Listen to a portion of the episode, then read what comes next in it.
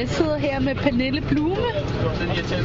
Hun er frisvømmer og skal forhåbentlig svømme for Danmark i 4x100 fri, men også øh, nå at kvalificere sig individuelt i hendes 100 meter fri. Pernille, var det et godt stævne, du havde?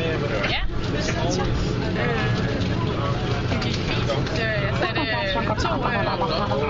personlige rekorder, så det var rigtig godt.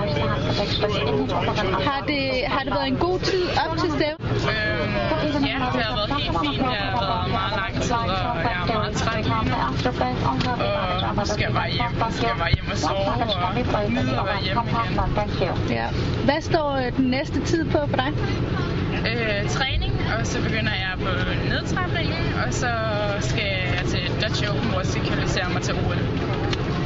Og øhm, hvad er tiden til kval for OL for dig? Det er 54-57 sekunder. 54,57 sekunder.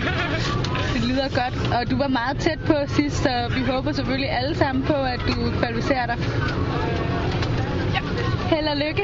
jo tak.